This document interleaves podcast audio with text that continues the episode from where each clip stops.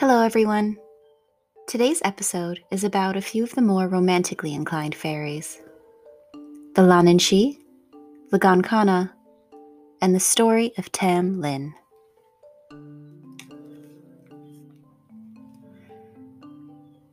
Have you ever felt that moment when inspiration hits? It seems to come out of nowhere. Suddenly, there is fire in your veins you can barely stand still because of this excitement and need to express or create this idea or feeling. But where does inspiration come from? Is it something within us? Or is there an outside force affecting what we do? Artists throughout history mention having a muse. The Greeks worshipped nine goddess muses responsible for inspiration.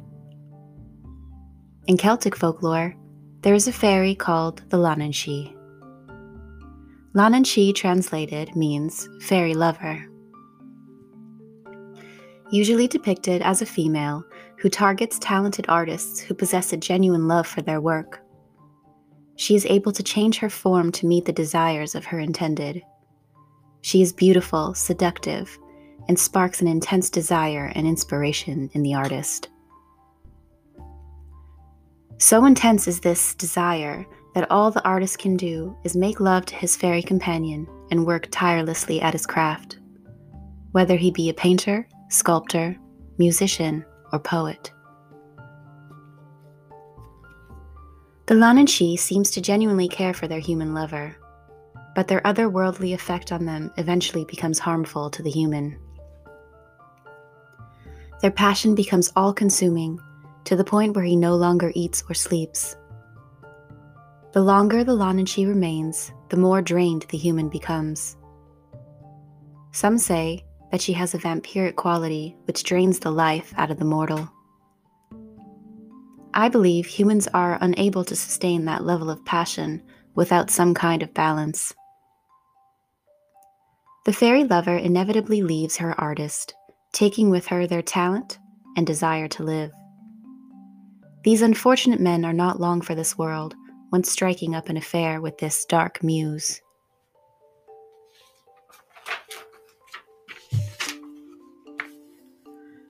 The poet William Butler Yeats believed in the Leanan Sidhe and mentioned her often in his work. He wrote, The Leanan Sidhe seeks the love of mortals. If they refuse, she must be their slave. If they consent, they are hers and can only escape by finding another to take their place. The fairy lives on their life, and they waste away. Death is no escape from her. She is the Gaelic muse, for she gives inspiration to those she persecutes. The Gaelic poets die young, for she is restless and will not let them remain long on earth. From the sounds of it, the Leanan Sidhe takes their lover's spirit with them to the fairy realm once they die.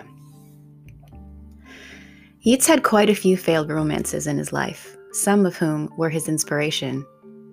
It is understandable that he would feel a connection to this tale. Another famous poet, John Keats, wrote about the Leanan Sidhe in a poem called La Belle Dame sans Merci, which means the beautiful lady without mercy. The poem tells of a young knight who meets a beautiful wild fairy woman in the meadows. She sings him songs, and he falls deeply in love with her. She takes him to her fairy home, kisses him, and lulls him to sleep. He then dreams of a cold, dark hill where he is surrounded by the frightening apparitions of dead warriors and princes who fell victim to the Leanan Sidhe. They surround him, trying to warn him lest he suffer the same fate they did. He awakens on that same dark, cold hill of his dreams abandoned by his love, laying there heartbroken and dying.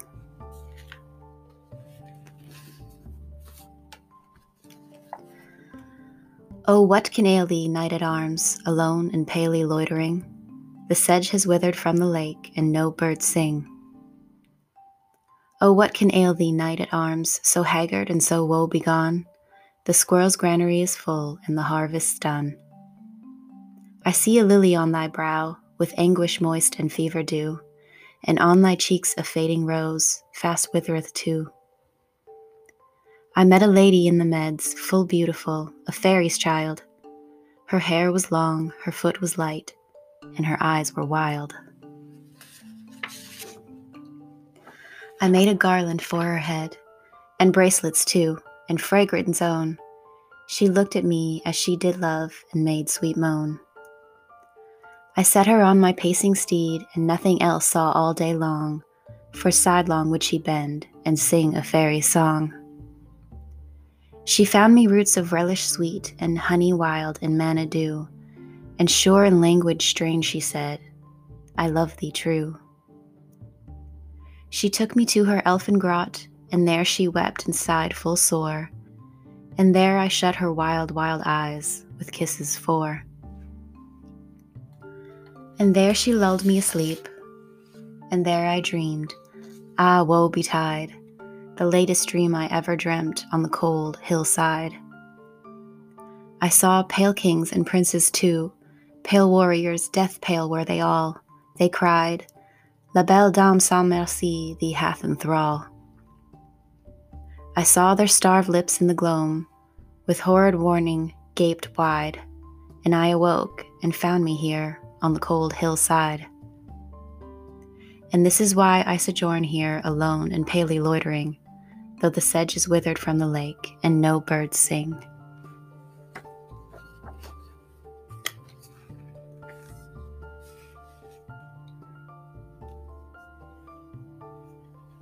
The Gancanagh, otherwise known as the Love Talker, is the Don Juan of the fairy world. He is unnervingly beautiful and can charm any woman or man. He is depicted as tall, handsome, and carrying a wooden pipe.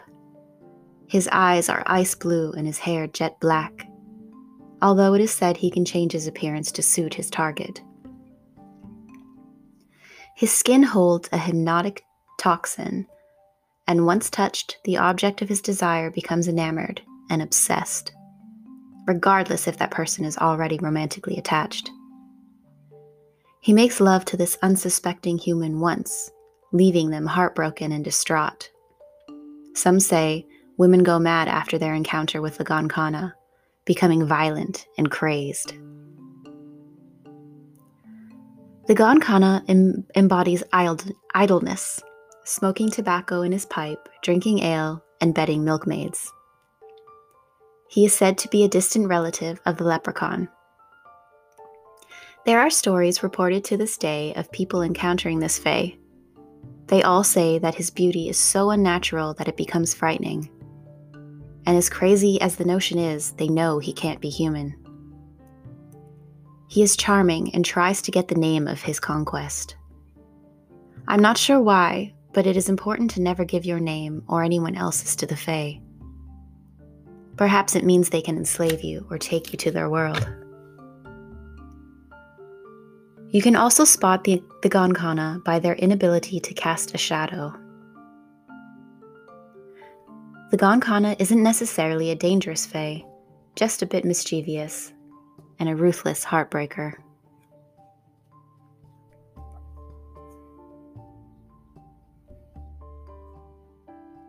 Not all fairy romances end in heartbreak.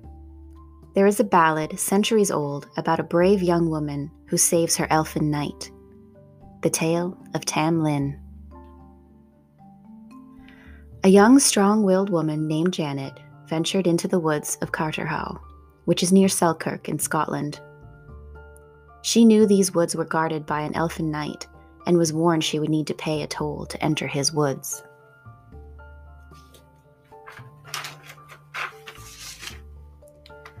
Janet entered anyway. The forest was beautiful. The sun shone through the trees, and the forest floor was covered in bluebells and roses. She saw the elfin knight's horse nearby, but there was no sign of him, so she continued without fear and picked a rose. Just then, Tamlin breaks through the trees and asks her why she is there without his permission, and how she could take a rose that did not belong to her. Bold and brave by nature, she responds Carterhaugh is my own. My daddy gave it me. I'll come and go by Carterhaugh and ask nae leave at thee. Tamlin takes her at her word and admires her bravery. He allows her to keep the rose and visit him in the forest. They fall in love, and Janet becomes pregnant. One day, she goes to the woods to find him at the well. Tamlin confesses to her that he was once a mortal man. His grandfather was the Earl of Roxburgh. One day, on a hunt, he fell off his horse. The Queen of the Fairies caught him and brought him to Fairyland, which he admits is a beautiful place. Now he guards the forest by day and spends his nights in Fairy. However, every seven years there is a tithe to pay, to pay to Hell, and this time he feared it would be himself. Janet feared for her love and the father of her unborn child, and asked if there was anything that she could do. He tells her that there is one chance for him to return to his mortal life. On Samhain, at midnight, he will ride through these woods with the wild hunt. When she sees him on his white horse, she must pull him down and hold on tight. The Fae will turn him into a bear to frighten her, but she must not let go. They will change him into a lion, then a red hot iron. But she must hold on tight and not be afraid, for he will not harm her. Lastly, they will turn him into coal or a glowing wand, at which point Janet must throw him into the well. Then he will be transformed back into her knight. She must then cover his naked form with her green cloak to hide him. Janet agrees to do this. She ventures back into the dark woods on Samhain night to wait for the wild hunt.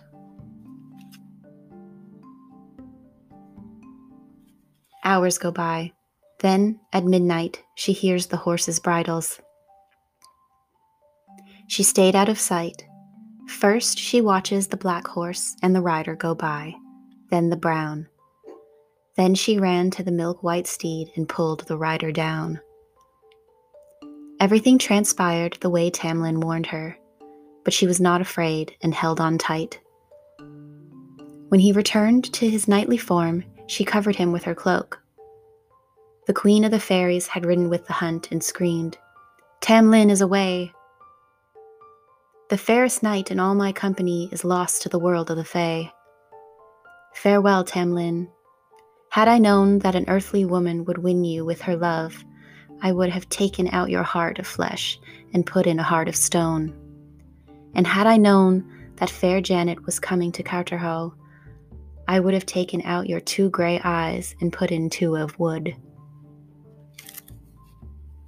As the queen spoke, dawn began to rise, and the fairy raiders spurred their horses and took off with an unearthly cry.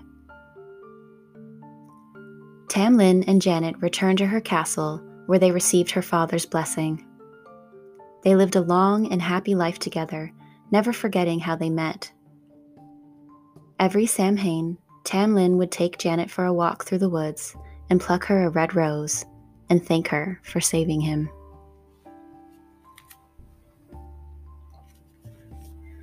I love this last story as it reminds me of Beauty and the Beast. I also think it is amazing for the time and culture that they made a woman the hero of a story. As the story is so old, there are a few different versions of the tale. Some are more chaste than others. In one version, Tamlin is transformed into a lizard. In another, Janet's hands are badly burnt after he turns into a hot red iron making her sacrifice and love that much more meaningful.